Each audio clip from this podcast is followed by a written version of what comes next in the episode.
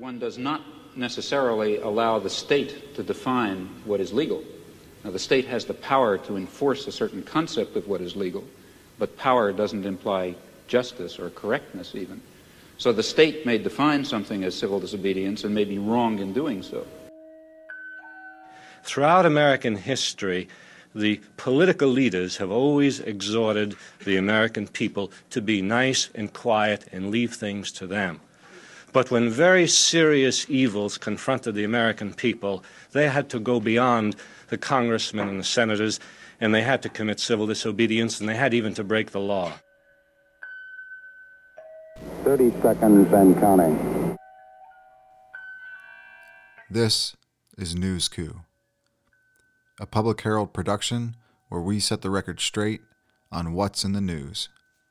I'm your host, Joshua Pribanic, and today on the show, we're going to be talking with investigative journalist Justin Nobel, who's recently joined the Public Herald team to take on one of the hottest topics to come out of the fossil fuel story. It's about a secret so dangerous it could end this industry. The idea of safe fracking transformed oil and gas in America for the twenty-first century, and it helped create a worldwide resurgence for an otherwise dying industry. But as we hear in this episode of newsCOUP, a dangerous secret protected by regulators threatens the identity of fracking. That secret takes us down a rabbit hole from the beginning of time to the present-day legacy of untold radioactive risks in communities wherever black shale is fracked. And just keep in mind, today we're going to be talking about one of Justin's stories that published in Rolling Stone called America's Radioactive Secret. In that story, Justin goes deep into how radioactivity has been shrouded by the industry since the beginning of fracking and the beginning of oil and gas. And these workers are essentially facing really, really dangerous circumstances. We're also going to be discussing the Public Herald reporting on this subject that dates back to since we began back in two thousand eleven. Uh, and our documentary Triple Divide, which exposed some issues with radioactivity, and our most recent reporting um, that discussed how radioactivity is getting into the waterways in the United States uh, from fracking waste itself. And be sure to look to the shelves at your local bookstores for the latest Rolling Stone issue, which will have Justin's story inside of it. And stay tuned to Public Herald, where Justin and I are going to be writing about the issue of radioactivity for the next year. We are a publicly funded program. Uh, if you wish to contribute to the work that we're doing, you can do so at public herald dot org slash donate. And you can be, become a Public Herald member, receive a copy of one of our documentary films, Triple Divide, Triple Divide Redacted, or Invisible Hand. And as always, don't forget to subscribe to all of our shows here at newsCOUP on any of your favorite podcast channels. With that, let's dive into the show. Welcome to the newsCOUP world. It is awesome to be here, Joshua. Thank you very much. So tell us about what it is that you're saying and what it is that you're finding um, about radiation and oil and gas. Yeah, so I'm going to, I I feel that to understand the gravity of this topic, to understand how big it is, um, you really have to start at the beginning. And I actually mean the real beginning, the beginning of time, which is, well, um, the universe is, what, nine billion years old? I think about. I think we can go with that. Yeah, nine billion years old. Earth is like four point seven or something. Um, so early on, Um, you had quite a lot of radioactive elements. In the early time of Earth, there was hundreds of radioactive elements, and it's been four point five, five billion years since those times. So a lot of them have decayed out into stable elements. Um, you know, so just zoom back to the beginning, a lot of radioactivity on the Earth. Fast forward to our present time, not that much, but still a fair bit. So what's left? What's left are the radioactive elements which have very, very long half-lives. All the ones with short half-lives decayed out, which just means that they shot a bunch of radiation out and then became something a little bit more stable, shot a bunch of radiation out and became something a little bit more stable, and eventually became a stable element, which means they're not going anywhere for the rest of time, which is an extraordinary thought. But um, the ones with long half-lives, they are still around because they haven't had enough time, even though the Earth's been around for billions of years, they haven't had enough time to completely decay out to something stable. And so there's two prominent elements um, that come up in oil and gas that started at the beginning of time as radioactive. They haven't had enough time to decay out to something stable. That's uranium two thirty-eight and thorium two thirty-two. So we started in a world just built on some kind of radioactive template. So you have this idea that you have elements left over that are still there, these little gifts from the beginning of time. How did they get to oil and gas? Well, the motherlode of all oil and gas is what's called a black shale. A black shale forms in a shallow marine environment where you have organic rich material being deposited. So imagine the Gulf of Mexico right now. That's a perfect example. Somewhere off the mouth of the Mississippi and in various parts of the Gulf, you'll be forming black shales that if you go through the processes of time, they get sediment, you know, covered with other sediments, um, pressurized as they're covered enough where they're going to be at pressure. They're going to be cooked as they go further down. And eventually, you know, what's settling out right now in the Gulf of Mexico will become uh, an oil or gas layer that some future civilization could crack up. But also in that organic rich material, the black shale, black being organic, um, you're going to be accumulating uranium two thirty-eight and thorium two thirty-two. So this is something, this was kind of the first rabbit hole. The first part of the rabbit hole is to recognize, you know, you hear radioactivity come up in fracking. Fracking waste is radioactive. The brine is radioactive. The cuttings, and um, and it can't all be true, but it doesn't connect the picture. You've got to go back and think, well, where did where did it come from? Black shales are inherently radioactive. Uranium loves to cling to organic material. So when you're when you're settling out stuff at the bottom of the ocean, you have already uranium clinging to the dead marine algae that in the future will be cooked into oil and gas.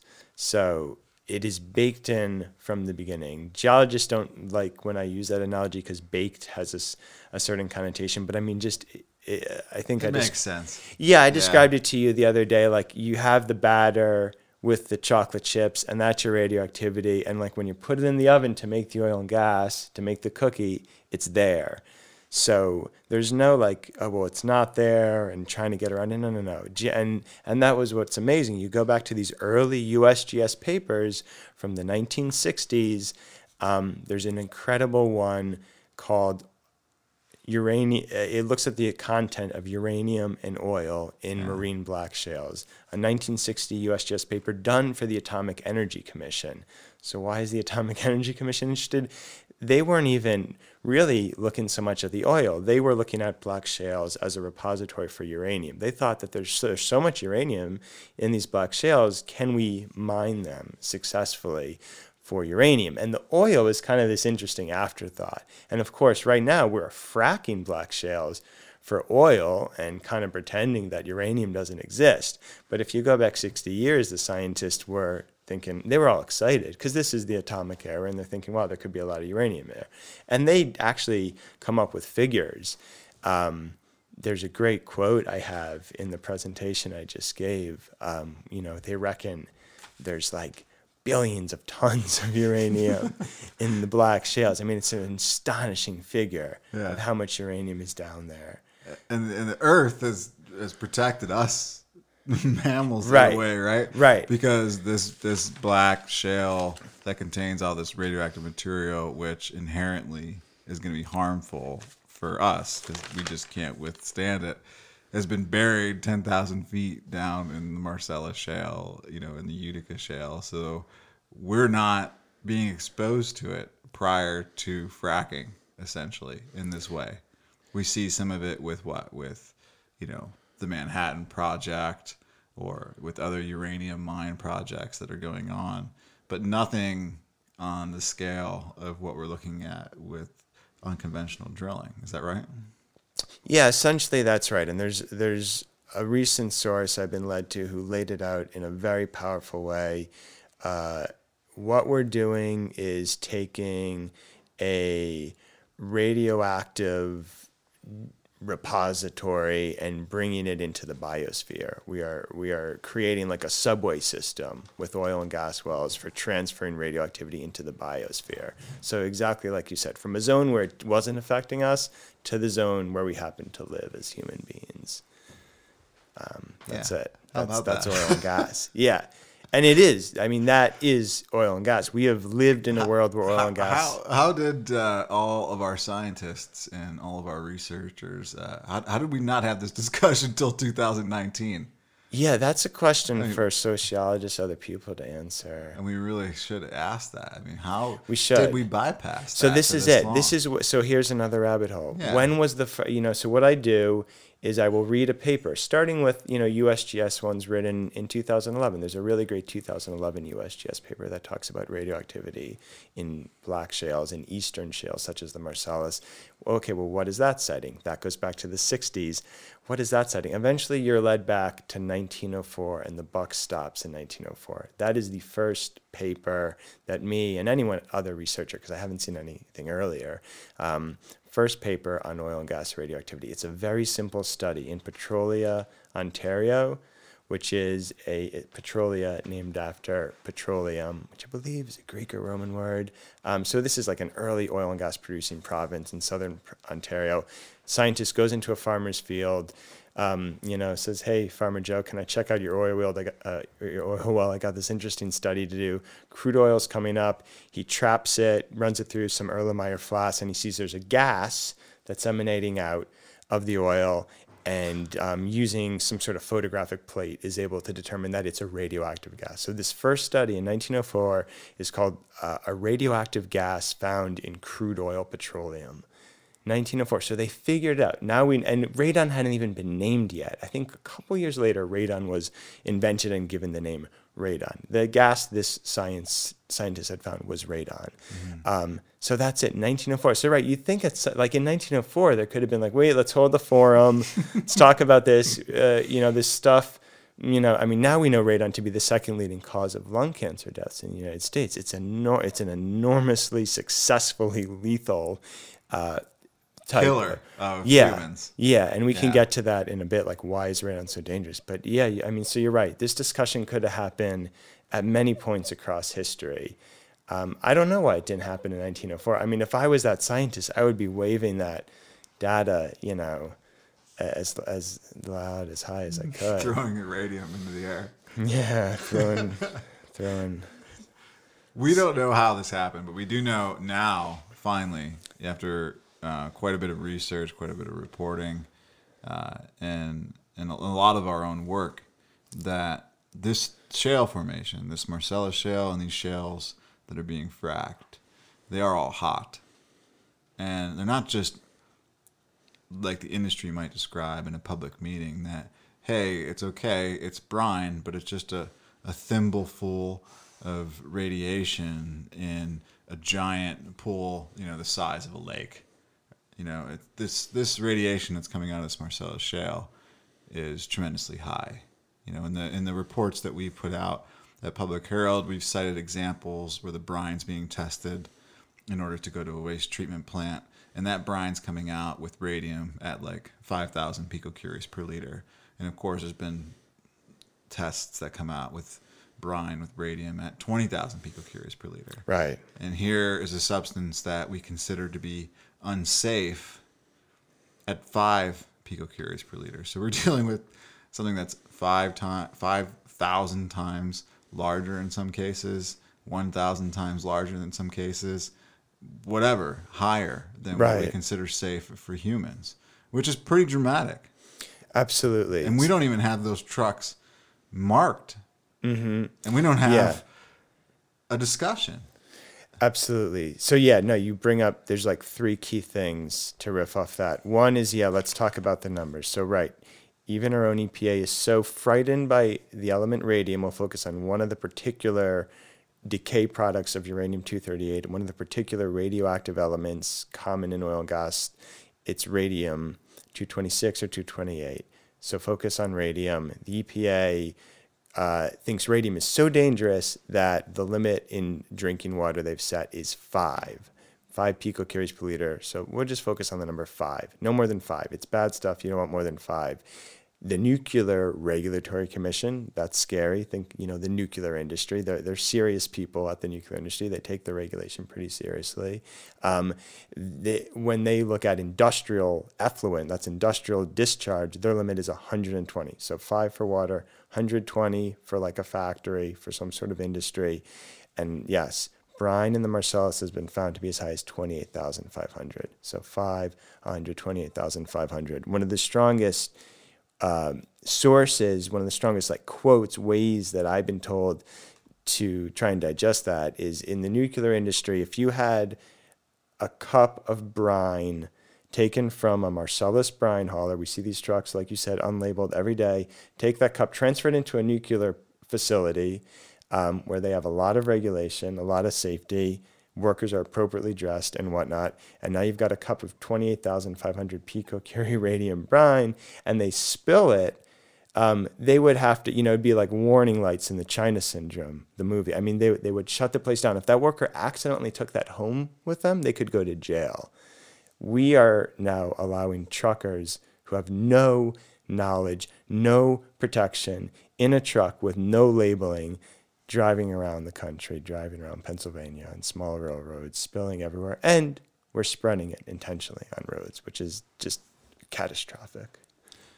And then to go in another layer on top of that, we have a regulatory agency in, in all states that have done studies in some cases on this and have somehow found levels that are much lower than what you and I have seen in these test results. You know, the, the D E P's own um, study ended up coming out, and D E P was touting it as a study where if they weren't finding any serious risks to the public health, and if they did, they would shut everything down tomorrow. It wouldn't be a problem.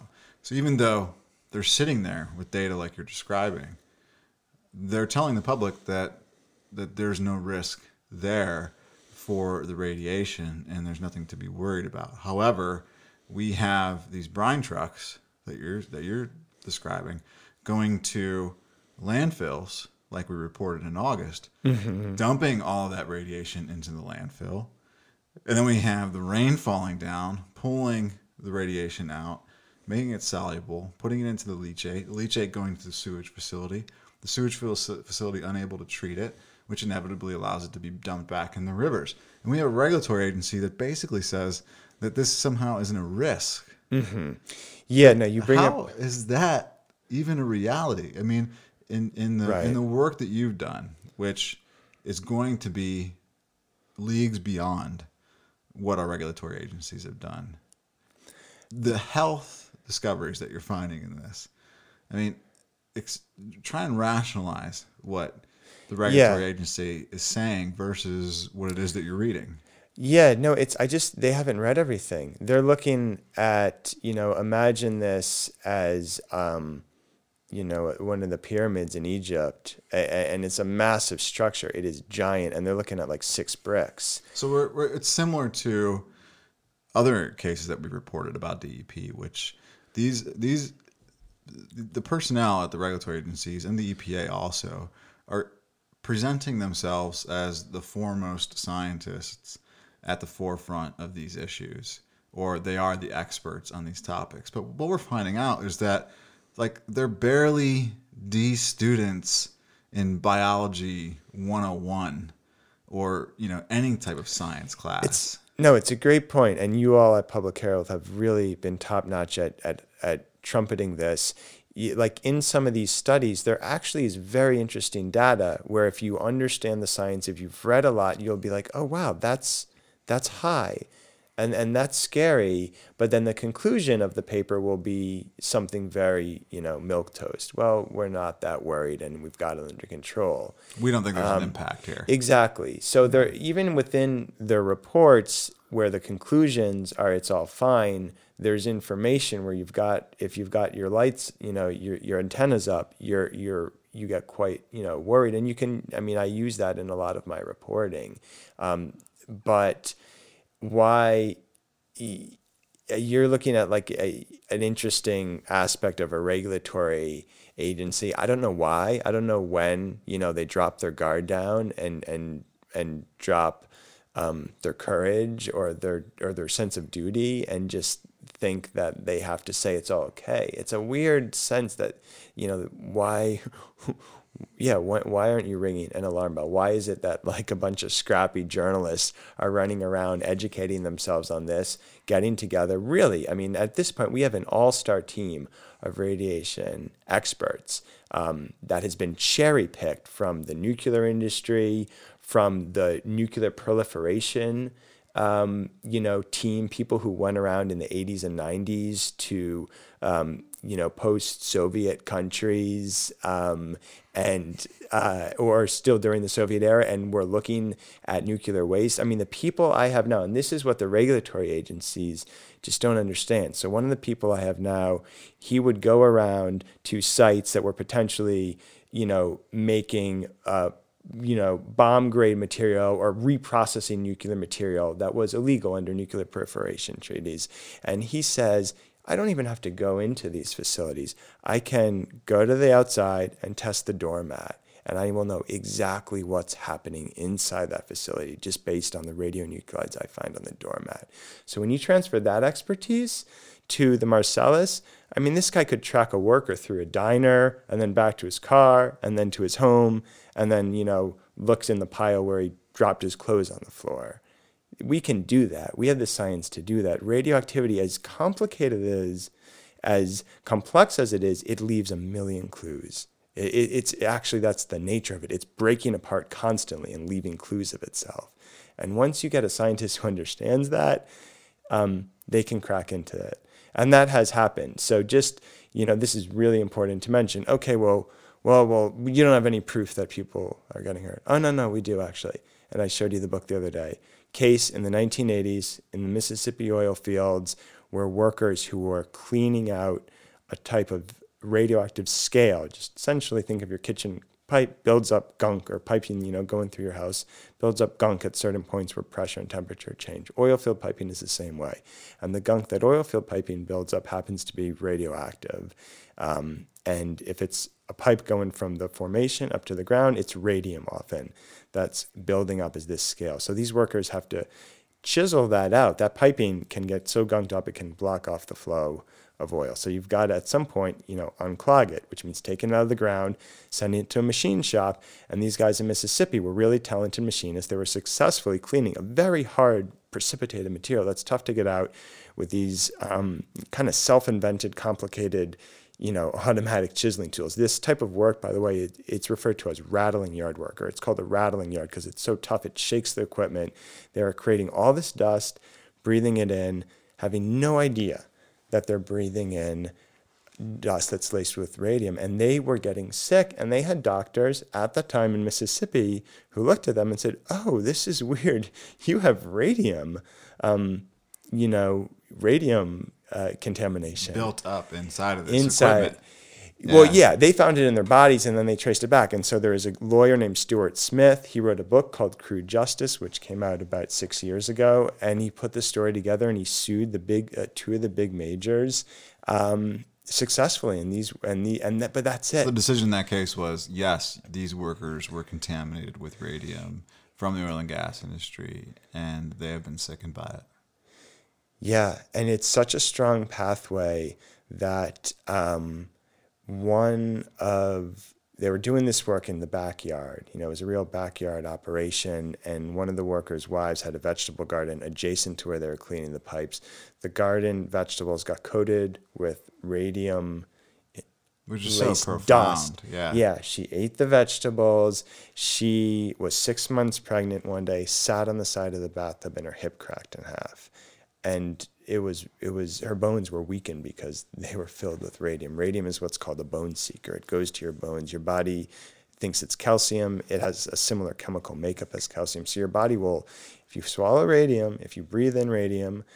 Um, Through dust. Yeah, radium sticks to dust. It can stick to clay. It can, and dust is the worst exposure. So outside of the immediate, most serious risk to all this, which is definitely going to be the worker on site uh, who's being exposed to it through the machinery, uh, through the cleanup, through the day-to-day process at an unconventional well, and even at the conventional wells.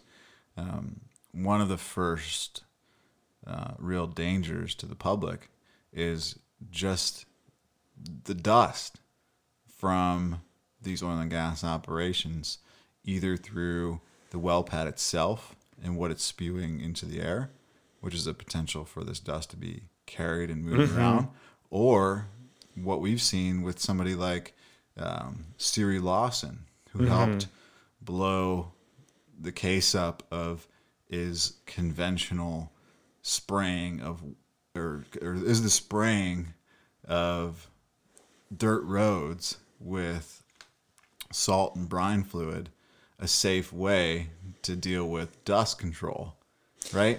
Which is mm-hmm. this most like ironic, ridiculous situation where they're attempting to control dust with salt water by spraying it on the rural roads in Pennsylvania next to Siri Lawson's house, yeah. using a brine that they're saying is not a problem. Siri's saying, this is unsafe, I'm sick, there's all these problems. We're saying, yeah, there's radiation in it, and it doesn't even help to, in the end of the day, mm-hmm. stop the dust from happening. It just ends up creating more dust because it dries quickly, and then that dust is now radioactive. So Mm-hmm. one of the first ways that I think a lot of people who've been exposed to this is just simply through dust control and spreading these fluids on the roads in rural yeah. P A. So, right. So, no, so many important points there. I mean, it just tr- before I get into it, try and imagine a, a bunch of, of chainsaws running, like somehow combined together. Some inventor has like Brought, put like eight chainsaws together. They're all pointing in different directions, and and you're trying to wrap like a wet handkerchief around it and somehow contain it. I mean, that's that's this. That's the level of risk that we're that we're dealing with, and I think that's yeah. like it's like something that people are. None of us can really just wrap our head around. It's a hard thing. It's very difficult to consider, like the exposure to radiation. So maybe we should just walk through that a little bit, you know, like how it, how big is the risk, right? And where does it start for the families and for the people in Pennsylvania because of something like fracking? Yeah, so at the wellhead, we don't really know what's happening because the industry has been very resistant to any sort of testing. So that nineteen oh four study, very simple study done one hundred fifteen years ago, I don't think that's been able to be reproduced. I would love to know, and many people would love to know, how much radon is coming up at the wellhead. Um, that would help answer a lot of questions. You know, are when you flare Um, at a wellhead and you're flaring, you know, methane, which happens a lot in certain places in North Dakota, the Permian, and, you know, you see it also in the Marcellus, are, are worrisome amounts of this second leading cause of lung cancer, worrisome radioactive gas radon being released in these flares? I don't know. If we knew, if, if, if and it's, again, simple test done one hundred fifteen years ago, if we knew how much radon was coming up, we could start to answer those questions. Um, And and then tell people who live in valleys where maybe they're surrounded by like six, seven, you know, fracking wells, that they're on the hill, all this flaring's happening. Maybe there's a compressor station too, which has an enormous amount of flaring often. Uh, radon is a heavy gas that settles down. You know, what's happening there? We're we're trying to put together these pieces, and we will eventually. We will get there. Once we start to get the these experts in there, these questions will be answered.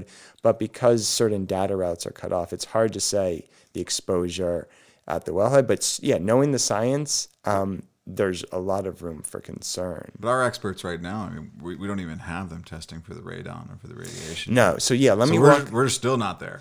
We, no, right. Yeah. I mean, we, you and I are doing the job of of which makes it so interesting as a journalist. Like, you figure out what's happening, and suddenly you have to go beyond being a journalist. I mean, it's and I know you're doing this too. We're we're calling the scientist and saying, hey, you got to check this out. You know, I know you're busy, but you get this and I don't, and you have the equipment and I don't. Let's go here.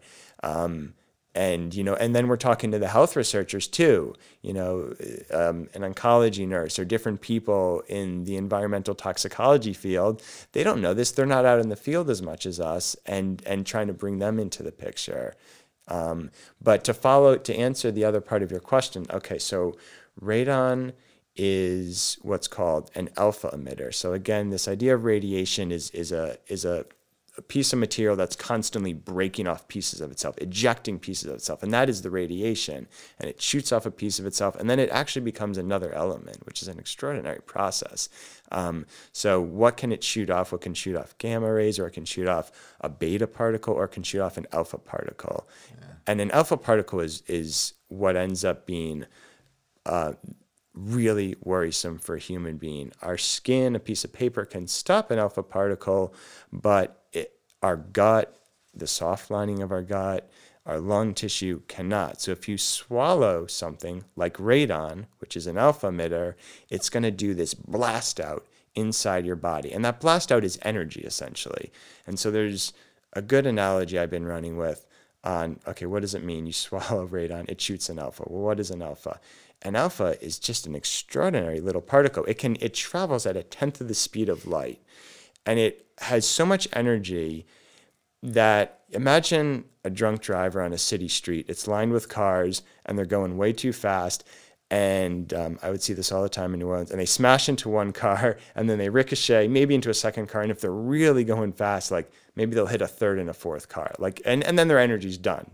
I mean, they're going sixty, but then they hit a bunch of cars, they're done. Maybe somebody got hurt, maybe they didn't. Right, but focus on the car. Four cars were hit. And alpha will do that ten thousand times. That's how much energy it has. ten thousand ricochets. And and it's happening inside your cell. So ten thousand ricochets, your cell's obliterated. Yeah. It is, it's absolutely macerated. And that's just one alpha particle. And we do know, many experts I've talked to have, have confirmed this, um, one alpha particle can cause a lethal tumor, but that an, it's a yeah, it's incredible. It's so astonishing, but that tumor will not happen sometimes for ten, fifteen, twenty, thirty years, which is part of the reason why it's hard to say, you know, look, this happened yesterday. It's not like that. It's more like, look, this happened, but it, it could have been twenty years ago. We're in the early part of that twenty years right now with fracking, at least. And the alpha particles that, I mean, we're looking at, you know, if we're inside of that space where, you know, there's five thousand picocuries per liter or twenty thousand picocuries per liter, you know, in that tank, how how much are we considering then with alpha particles, you know, in numbers, and how yeah. much is being going out there? It's it's so much. It's, you know, it's an on, right. So, and, and the industry will say, well, there's ongoing radiation everywhere. everywhere. True. Yeah. But we've not, it's, it's worrisome. Even that we live on a planet that radioactive, you know, we, some of us will die from that, but we've now introduced much, much more. And by the way, radon doesn't stop there. So radon will go through five decays in about the space of an hour. And radon- this part is fascinating, because this, this is the part that none of us really have been clear on, mm-hmm. which is, radon is always like this endpoint, like, oh no, radon's coming, like, stop radon. But beyond radon, there is a whole other series of these daughter products that get created, right? There's exactly. It's not the end of the chemical reaction. No, not at all. Radon is right about in the middle of the uranium two thirty-eight decay chain. So radon has a half-life of a about three point eight days. And again, a half-life is the time it takes for about half of it to decay onto the next thing. So at three point eight days, about half of radon will have decayed, which means send out this enormous blast of, of energy, ten thousand, you know, smashed up cars. And if it's in your cell, pieces of your cell. Um, so after radon starts its decay, it goes boom, it blasts out the alpha, it's polonium two eighteen. And then boom, blasts out another alpha, it's lead two fourteen. only lead two fourteen for about twenty-seven minutes. Blast out a beta, it's bismuth two fourteen. Blast out another beta, polonium two fourteen for a fraction of a second. Blast out another alpha, and then it's lead two ten. So that's five decays in an hour. Three of them were alpha decays. That all happened in your lungs. So if one alpha, if one alpha can cause a lethal tumor, you just had, you know, three opportunities to cause a lethal tumor. Sure, our body can repair that. It will find it, repair it, but um, you're starting to play with odds. It's not done yet, though. Now you have lead two ten, radioactive lead, sitting in your lungs, or maybe it's dislodged and sent into your bloodstream, um, and the decay will continue from there. But for twenty-two years, you're going to have radioactive lead in your lungs. So this is part of the thing that we stressed to the Attorney General's team when we spoke to them in two thousand seventeen. We said, listen, the Department of Environmental Protection understands that there's radiation inside of this process. They understand that there's radiation in the brine. They understand that the radiation gets caked into the machinery. It has to go to the landfills. But they also understand that if there's contamination or potential contamination to someone's water supply, that the existence of radiation would be one of the easiest ways to trace and connect that to fracking, because we would be Absolutely. able to we would be able to measure in simple numbers. Oh, the radium has increased. All of these right. products, all of these parts of that chain reaction that you just named, which there's, you know, almost a, what a dozen of those different parts that happen right. outside of uranium and thorium. All of these things the D E P can test for. And Absolutely. knowing that, knowing that it would help them trace a conclusion in mm-hmm. the end, and knowing that it's one of the scariest health concerns in the entire fracking process, that everybody should be worried about this, they are refusing to test for the radiation when they're going out and doing these investigations. And it's not that they've never done it. They've done it before. They've found the radiation inside of these people's drinking water supplies. But the conclusions that they're making are not being based on this radiation. Yeah, and they're not even digesting the full part of the decay chain. So here's a test that's not that difficult that once you understand the decay chain, you could carry out with, you know, a couple um Uh, students or workers, officials, uh, you know, a group of able-bodied people. You just, uh, anywhere where you're worried about radon being emitted, it, if you think about that decay chain, you realize, oh, wow, in an hour, you're not going to have radon anymore. You're going to have radioactive lead. Radioactive lead can be examined just like any metallic isotope can be examined. So you go to an area, say it's a flare on a well pad, say it's a big, um, you know, tank that's filled with brine, such you might have as a frack waste treatment plant. Um, you have radium, uh, radium goes to radon, radon goes up in the air, and an hour later, on average, you have radioactive lead, which will literally fall out on its own or sometimes fall out with precipitation. Uh, and, and there's many papers about how lead two ten falls out over the earth. It's interesting. So what you do is you just test around that spot. Um, and you and I were talking about before the exact way, you know, there's patterns. Scientists know how to look for something. So you can test in a certain pattern, and um, and that's it. You you can you can test around and see, are the numbers of radioactive lead higher uh, downwind or in a certain pattern uh, connected to a wellhead, a compressor station, a frack waste cleaning plant. Um, and this is the research I'm trying to bring out and trying to get researchers to do. It's not that difficult. It's interesting. It involves, you know, chucking everything onto an ArcGIS map or some sort of map. And I mean, with a citizen science team, you could you could canvas the whole Marcellus and do a very interesting study. I would love to see that. I yeah, it's astounding. But right, and they absolutely the D E P could do this. The D E P they, they, could they, do they, that. They've done some of this, right? I mean, they've done the radiation study, so they know as an agency, you know, they have an understanding that the process is radioactive. What they're trying to convey to the public is that it's not a worry to you because it's not. That radiation is not getting into your life. You know, you're not getting exposed to it. I mean, that's the kind of false security they're handing off to different people in the public right now. And for us, we're we're we're looking at it and saying, how is that ever possible that you came up with this conclusion? Because we just sent you an email to your team at the D E P office because we know a truck just spilled over mm-hmm. in Elizabeth Township. Right. And we asked you, did you test the brine mm-hmm. from that spill for radiation? And you're telling us that you're going out and you're doing these inspections and you're looking at these spills and you're not testing any of them for radiation at all. It's a, right. So great. We have people in the fluid. Right. No, great for you to bring it right there. Um, and, and you are so good at doing that at Public Herald. So, right. Brine truck spills. Yeah, we know there's arsenic. We know there's other things in the brine. But yeah, there's radium. Why did you not test for radium? Brine trucks are spilling regularly because the drivers are often going on these hilly, icy Appalachia roads and they don't know the area. They ca- they crash all the time.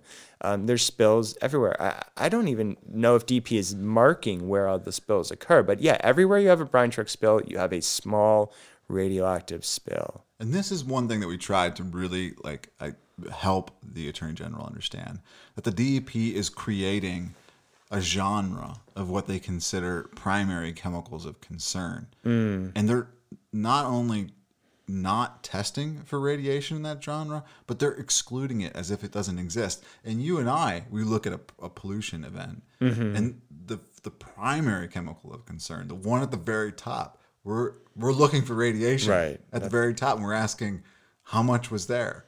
What got spilled? Mm-hmm. What's potentially in the person's water? Oh, why didn't the state test for any of that stuff? So we then have to find a scientist to go out and do all the testing for us. And that's the position that we've been put in right now.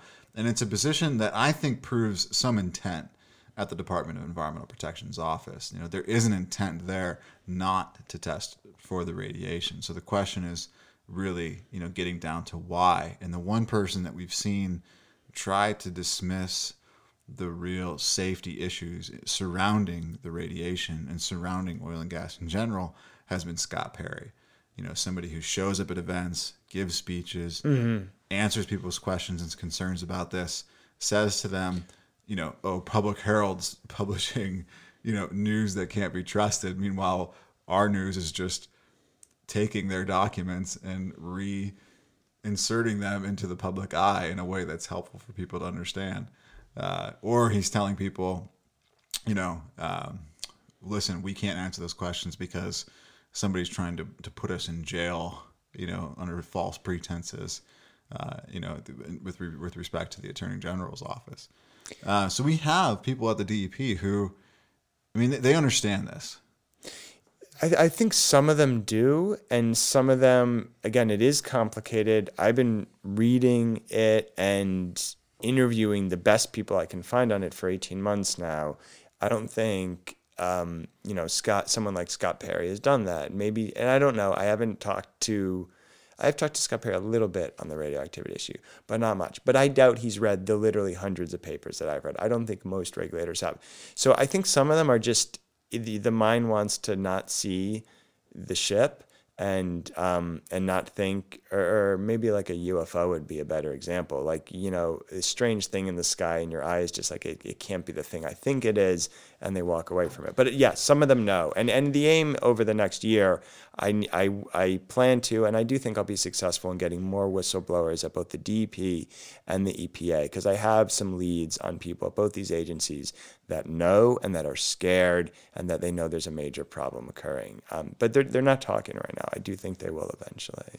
And I think that takes us to, you know, one of the one of the worst case scenarios for the situation. And and for us, I, I believe that's the environmental health and, and human health, where the neglect of something as important as radioactivity ends up being so much that we end up with a catastrophic uh, problem inside of the ecosystem, right? And where there's a, there's an issue with the radiation in the ecosystem, like uh, something similar to what we heard from Guy Krupa in the sewage plant story, where all of the bugs are dying, all the bacteria is dying inside of the plant, and they're trying to find out why, and all of a sudden they're finding radiation in the leachate and that kind of thing. And the other really, really scary, scary story, which is the potential cancer cluster mm-hmm. in an area. And that's mm-hmm.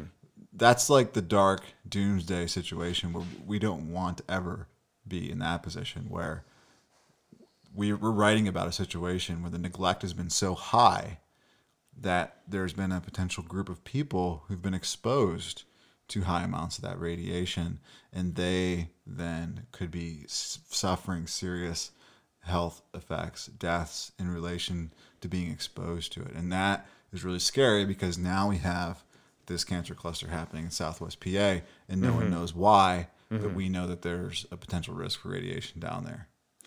Yeah, so many ways to go with that. I mean, again, the science is there, um, and each of us, radioactivity, complicated, but leaves a trail. So if you do ingest radium, for example, it's a bone seeker. It goes to the bones. Radium two twenty-six has a half-life of sixteen hundred years. So if radium is building up in your bones, it's not going anywhere. Um, and you, the human, become a little test kit. You know, it's there in your bones. Um, and if you could get at the bones, you could know exactly what's hap- uh, what's in the bones, at least. And and because radium goes to the bone, it provides an incredible opportunity to understand how that particular radioactive element moves through the human body. And there's this astonishing case, many people know about it, the case of the radium girls in the nineteen teens and nineteen twenties. Um, radioactivity, early days of radioactivity, people are very excited about it. Oh, if we make this radium-laced paint, um, it excites other metals in the paint and causes them to glow. And you paint it on a watch, and the t- the different parts of the watch or the clock can glow. So how great. So you have these women in these factories using the radium-laced paint. It's a cool job for them. A lot of them are artists. It's the twenties, hip people. They got the radium job, and um they stick the little brush in the radium paint, put it on the watch, and then they stick it into their mouth to keep the tip firm. And these women ingested not even like gigantic amounts of radium, but regularly over time, a little bit of this radium-laced paint every day. So they're ingesting radium. About twenty percent sticks in the bones. The body is able to excrete the other eighty, but that's still a good bit, twenty percent in their bones, and they start dying. A couple years later, some of them, um, but within the time span of like five to ten, many. And some of them died uh, decades later, but still the it was traced to radium. So how do we know? Well, there's a medical examiner in Newark, New Jersey, where one of these factories was located, uh, and he was a great scientist. He did autopsies on eighteen of these women. He wrote a brilliant paper in the American Journal of Cancer, published in nineteen thirty-one. And he, if you read this paper, which I recommend anyone who wants to research this issue should, um, he has a diagram of each woman. He has a skeleton, eighteen skeletons in the paper, and he traces exactly where sarcomas developed. Uh, sarcomas are these cancers that form in specific bones um, in the radium girls. And Martland even talks about why he thinks the bones that develop sarcomas got them. One of the, ex- one of the exposure pathways he saw commonly was the jaw, and, and a condition developed called necrosis of the jaw, uh, what's now referred to as radium jaw, where the teeth in the lower jaw rots away. And on the cause of death for many of the radium girls, this is actually listed, necrosis of the jaw. Now, there are brine haulers I'm in touch with in Pennsylvania who have had their teeth and lower jaw removed. Um, we can't make this step yet to it being radium because no one has done the testing to uh, determine that, to make that conclusion, but it is there to be done. So just while we're on that, I know it's complicated, but imagine the radium girls. These uh, a poor woman dies of this exposure that she was not protected against, um, so she's dead. She's a skeleton. Uh, radium killed her. It's still in her bones. And Harrison Martland lays out in this paper that in the year thirty-four ninety-one, she is still so radioactive that her skeleton would be emitting thousands of alpha particles every second. thirty-four ninety-one, deep in the future, she's still just streaming radioactivity out of her body. So if the industry or anyone wants to try and pretend that we're not going to solve this problem, we're going to solve it. I mean, what are you going to do? Like cremate all of us while we're still alive? I mean, we're the test kits. It's yeah. there. And so if you go to the C D C page on radium right now, until they take it down, there are tests for radium, okay? Think of how complicated a test is. Like, you break your ankle or something and you go in and suddenly you're being thrown in a CAT scan, like this million dollar machine. No, no, no. Radium, pretty simple. It's a urine test and it's an exhalation test. And the exhalation test is scary. It's because, again, radium is a bone seeker, and the next decay after radium is radon, which we've been talking about. It's a gas. So if you have radium in your bones, you will be venting radon out of your body, and some of it comes out of your mouth. And you breathe it out, and that could be tested. They can measure the amount of radon coming out of your mouth and make a calculation to determine the amount of radium in your bones. So the brine haulers I know who are sick have tried to get, they know this, they've tried to get doctors to do this test. Again, not a hard test relative to other tests that are done regularly in the medical field. No one, none has done. I have not been able to find one doctor in the United States of America who even knows about this test, even though it's listed on a government webpage. It, it's astonishing, and, and for a place like Pennsylvania, where you know the pathway of exposure could exist, we, you know, we talk about that pathway in Triple Divide back in two thousand thirteen, where we we show how the industry was burying um, those waste pits of those drill cuttings, which would be highly radioactive and containing all that, in these mini little landfills mm. on people's yard, right, where they dig it out and put a liner. And then they just close it up like a tea bag and bury it. And here we are in the film looking at one of those situations where they illegally bury it. And all of a sudden, radon's showing up in a person's water supply at really high amounts, like really high amounts. Mm-hmm. They're just shocking. And uh, yeah, no, that, that and-, and it's just like it's it's a clear picture of this kind of thing had been happening very early on, and the potential pathway of exposure was clear and real and dangerous. Um, and we still haven't been able to have a discussion about it until maybe twenty twenty, right? I mean, that's what we're shooting for. We're going to be going after this at Public Herald for the next year and, you know, going far beyond what we did uh, with the sewage leachate story and the radioactivity at those landfills, and, and really uncovering some things that are truly important, that are going to go further into that detailed description that you see in Triple Divide, where mm-hmm. someone could be exposed through their shower or through their water for radon. And for people who are, you know, listening and probably just scared about the uncertainty of it and, and not really knowing like where to go beyond a couple of the, we, we cited some books and some research papers for people to look at and some films that they can see. But the one thing that really helped me wrap my head around the dangerousness of the low-level radioactivity was that documentary um, Atomic Homefront that came out on H B O in two thousand seventeen, mm-hmm. where you had a family in Saint Louis, Missouri, who these people were living next to the development of, you know, the atomic bomb, where they were mining uranium, processing it, Uh, using it in this town, and then they created a landfill landfill in this, this metropolitan area, mm-hmm.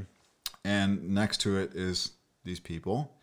Uh, the landfill is so radioactive that it's like hot and burning, and there's this underground fire going on, and there's things leaking out, and they're getting into the creeks, and people are getting cancer, and a lot of people are getting cancer, and they're like, how... how is this connected? Like, how are we getting cancer? And they're trying to figure it out. And eventually somebody like maps it out, and they start to see everybody who's getting cancer live next to the creek, you know? And then they find out, oh, it was a creek that was contaminated by the uranium processing. And now the landfill's on fire, and it's exposing us to the dust and exposing us to all these other risks. And why isn't the E P A coming in and doing anything about it? How are we supposed to get something done? So they're fighting all these fights that are potentially going to be the fights of the future of fracking in, in a place like Pennsylvania. I mean, you see this fight in Atomic Homefront just, just, just play itself out. And it's frightening to see, but it's also really helpful to understand that there's very few studies on the health impacts of low-level radioactive waste. But the few things that we're seeing are very scary mm-hmm. and extremely important to get control of before we lose control of the whole situation. Yeah, absolutely. And that is a really great uh, example. I didn't know about it until you led me to it, this case in Saint Yeah, Louis. Um, but yeah, it's so perfect. I mean, and they, they, they had piles of, of, of radioactive waste, uranium, tailings, things like that. And they, and they kind of dragged it around the city and it left a trail. And so, you know, one pile of waste flooded by one spring flood going into one creek. And then that creek, the next time it floods, goes into a basement and it's, and it, yeah, it, it worked. It brought the radioactivity in. Um, and so what, You, you, you know, you described it perfectly. And even in that case, the um, the U S government, I'm forgetting if it was an E P A study or an A T S D R study, um, A S D R part of the C D C, but they came out with a paper that I was just looking at. It was like a year or two ago, maybe earlier this year.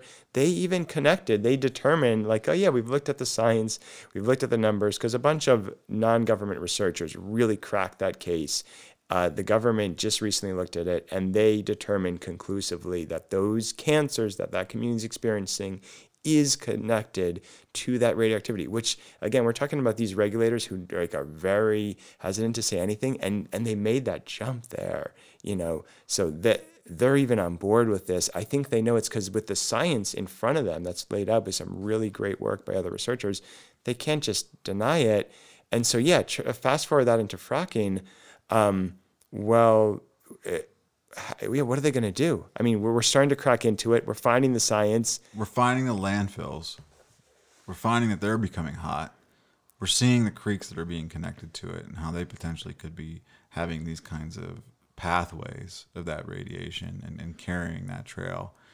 And like, you know, you're, you're just looking at the future just unfolding in front of you, and it's it's the Atomic Homefront for me all mm-hmm. over again. And whether or not it's the same scale, it's the same substances, and people inevitably are going to be in a situation very, very frightened, frighteningly si- similar to what we saw down there. It's like, how much knowledge do you want to have about your world? I mean, do you want to think that the Earth is the center of the universe and be really happy about that? Or do you want to think that maybe there's a bigger picture out there? So you mm. could just live in a town and say, you know, well, you know, Mary died of cancer and Joe died of cancer, and, and that's really sad. And people go and they go and, and not try and put the pieces together, or you can try and put the pieces together. And then you get the information that there are reasons behind why certain people are getting sick in certain places. Um, and I think the way the regulatory system has worked, it has certainly encouraged people, enabled them to ignore what was happening right in front of their eyes. But we have some great scientists who are courageous, who are willing to, still very much following the code of science, um, examine, start to crack into this. And um, and then, you know, you're left with, okay, do I want to know that there's a specific reason why we're all getting sick? Or do I still want to kind of live in this world of naivety? And we, I think we have a very important decision to make as a society, because once you digest what's happening in the oil and gas industry with the radioactivity that is being brought to the surface in many different ways, spread, dumped, injected, emitted into the air, uh, all across the U S, um, you're you're left with realizing that like we have to better understand our natural world and completely alter how we live. And that's coming up in discussions about plastics and other things, materials. Um, and, and that's good to see. You know, th- that is where the conversation has to go. Uh, do you want to just keep breathing in things that are going to kill you? Or do you want to try and live in a way where you don't have to breathe in things that are going to kill you just to make energy? And we're going to be covering that conversation very closely in twenty twenty. I mean, we're extremely excited to have a chance to, to work with you and your knowledge on this issue. And, you know, all the excellent work that, that you've done. And it's been half a decade of us, like, crossing paths. But being able to align on this issue of radioactivity is really exciting. And we are going to be talking to those scientists and understanding from them what they're discovering and digging further and further into this story. So twenty twenty at Public Herald is going to be a big year on this. So follow newsCOUP. And follow us closely, because we have a lot more we definitely want to say, right? Absolutely. And I'm so excited for this connection, Joshua. I, I want to say before we sign off, because, right, so you all have really cracked into the leachate issue. Um, and you've laid it out in your work, but to quickly lay it out over the air and then kind of lead to how my work can can expand on that. Um, you produce not just brine, uh, this liquid that is down in the formation with any oil and gas. More brine comes up at a well than oil and gas. Uh, good estimate is seven barrels of brine to one barrel of oil. So brine is the byproduct. Brine can be quite radioactive, sure. But in fracking, because you're drilling horizontally through the block shale, and again, remember the first part of the talk, block shale, motherlode of oil and gas, can often be quite radioactive. U S G S has known that for sixty years. Marcellus happens to be extraordinarily radioactive. So if you dig up a bunch of dirt out of the Marcellus, out of the block shale, that is the Marcellus, uh, called drill cuttings, that can have quite a high signature. And so these drill cuttings are being brought in trucks to these municipal landfills meant for like diapers and uh, maybe very light industrial waste, certainly not this type of material, and piled up in extraordinary amounts. I mean, we're talking about landfills. You and I have been to some of these communities. Um, people have told me it started out, the landfill started out in the valley. You know, people threw the stuff in a low spot. Now these landfills in some places in a region of hills, southwest Pennsylvania, are the highest geographic feature in the region. You know, nature doesn't grow that quick. I mean, in ten years, these things have grown to literally mountains. One, which hopefully we'll visit tomorrow, it's called Mount Arden. Arden landfill, the locals call it Mount Arden. It's an astonishing site. I mean, it looks like the, the fake ski hill they built at the mall in Saudi Arabia. You know, you can tell humans built it because it's not beautiful. But um, anyway, so these landfills, all these drill cuttings, they have a radioactive signature. The drill cuttings have been analyzed much less than the brine. Uh, so we've got to do a lot of guesswork. I mean, the drill cuttings are going to have uranium because you're taking the rock itself, whereas the brine, it's more radium flows better with water than uranium, although uranium can be soluble and flow with water. Um, but the, the drill cuttings can have the whole mix of the decay chain all the way from the top to the bottom. No one's really analyzed it well. We're piling them in these mountains. Rains on a landfill, a lot of liquids still in that material anyway, so you get what's called leachate, this gunky water that settles at the bottom of a landfill, and landfills have intentionally anticipated this, so they have different pipes to take this leachate somewhere. Well, where do they take it? They take it to the sewage treatment plant, and this is what your work has shown. These sewage treatment plants, no ability to clean a lot of the stuff in the leachate, and especially the radioactivity. No ability at a sewage treatment plant to clean out radium and these other radionuclides. So uh, not only is it gunking up the plants, being injected into these rivers, right? So where is it going? How much? Where is it settling? How many landfills? These are the things we'll look into. But such an important point. So how can all this happen in the first place? How can you take a truck of drill cuttings or brine loaded with radioactivity, put it on the road, do whatever you want with it? Um, one just extraordinary loophole, and this was another complete mind blow. Hear about the Halliburton loophole, so many exemptions that this industry, the oil and gas industry, has created for themselves. The mother of all exemptions is actually under a law um, that was passed in the late nineteen seventies, the Resource Conservation and Recovery Act, or what's known as RCRA. RCRA is a great idea. It says we're going to produce industrial waste. It's going to, some of it's going to be quite hazardous. You know, to be a country, we got to have some uh, industrial waste being produced. But we're going to track it from cradle to grave. We're going to look at all our waste, and we're going to designate the waste that is most worrisome, most dangerous for humans as, uh, we're going to use an official word, hazardous. The hazardous waste has to go in a certain type of vehicle. Uh, the person who operates that vehicle will then therefore need appropriate training, appropriate equipment to handle the waste. It will even have to travel on roads. You ever driven, you know, under a bridge and there's signs that say, you know, certain type of trucks aren't allowed? Well, those are often trucks with, you know, hazard placards, hazmat trucks. You know, we think very uh, thoroughly about this designation of hazardous materials. Then it will have to be buried, its final destination, the grave, in a certain type of landfill. So, okay, it's a good idea. Take hazardous waste, but it, it's going to be appropriately disposed of away from humans, you think. Well, guess what industry got a glaring, massive, enormous exemption from this? The oil and gas industry. So all waste, the sludge, the scale, the drill cuttings, the produced water that come up at an oil and gas well are, according to RCRA, They're not hazardous.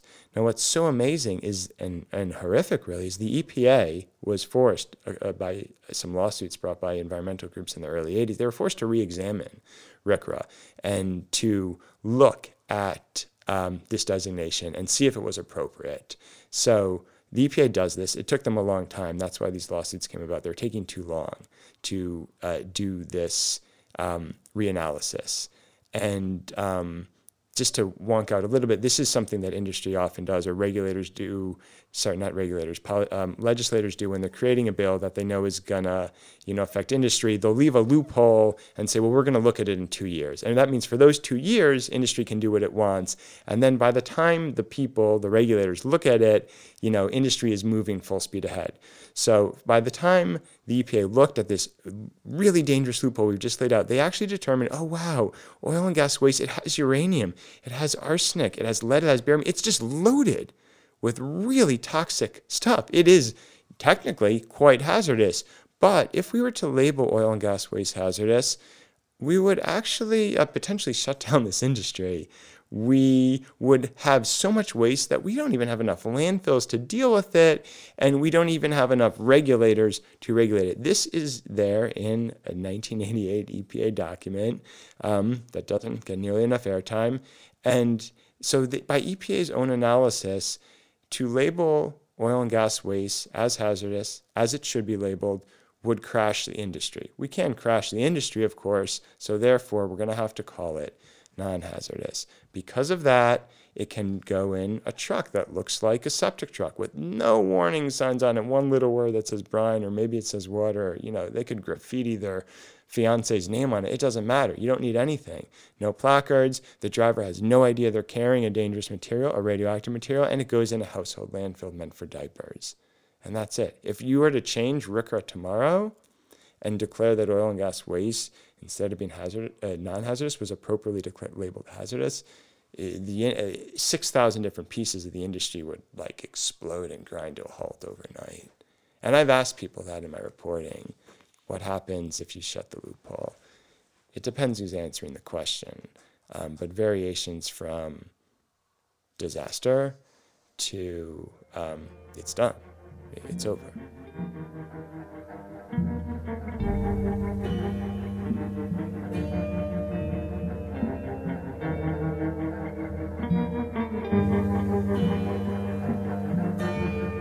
It's just exciting to get a chance to finally have conversations about this really, really important issue uh, that we hope you listening, the public, can carry back, you know, to your community and to your state representative, you know, to the federal government, and charge a further conversation that we all need to have on radioactivity. And in the meantime, you know, stay tuned to us at Public Herald.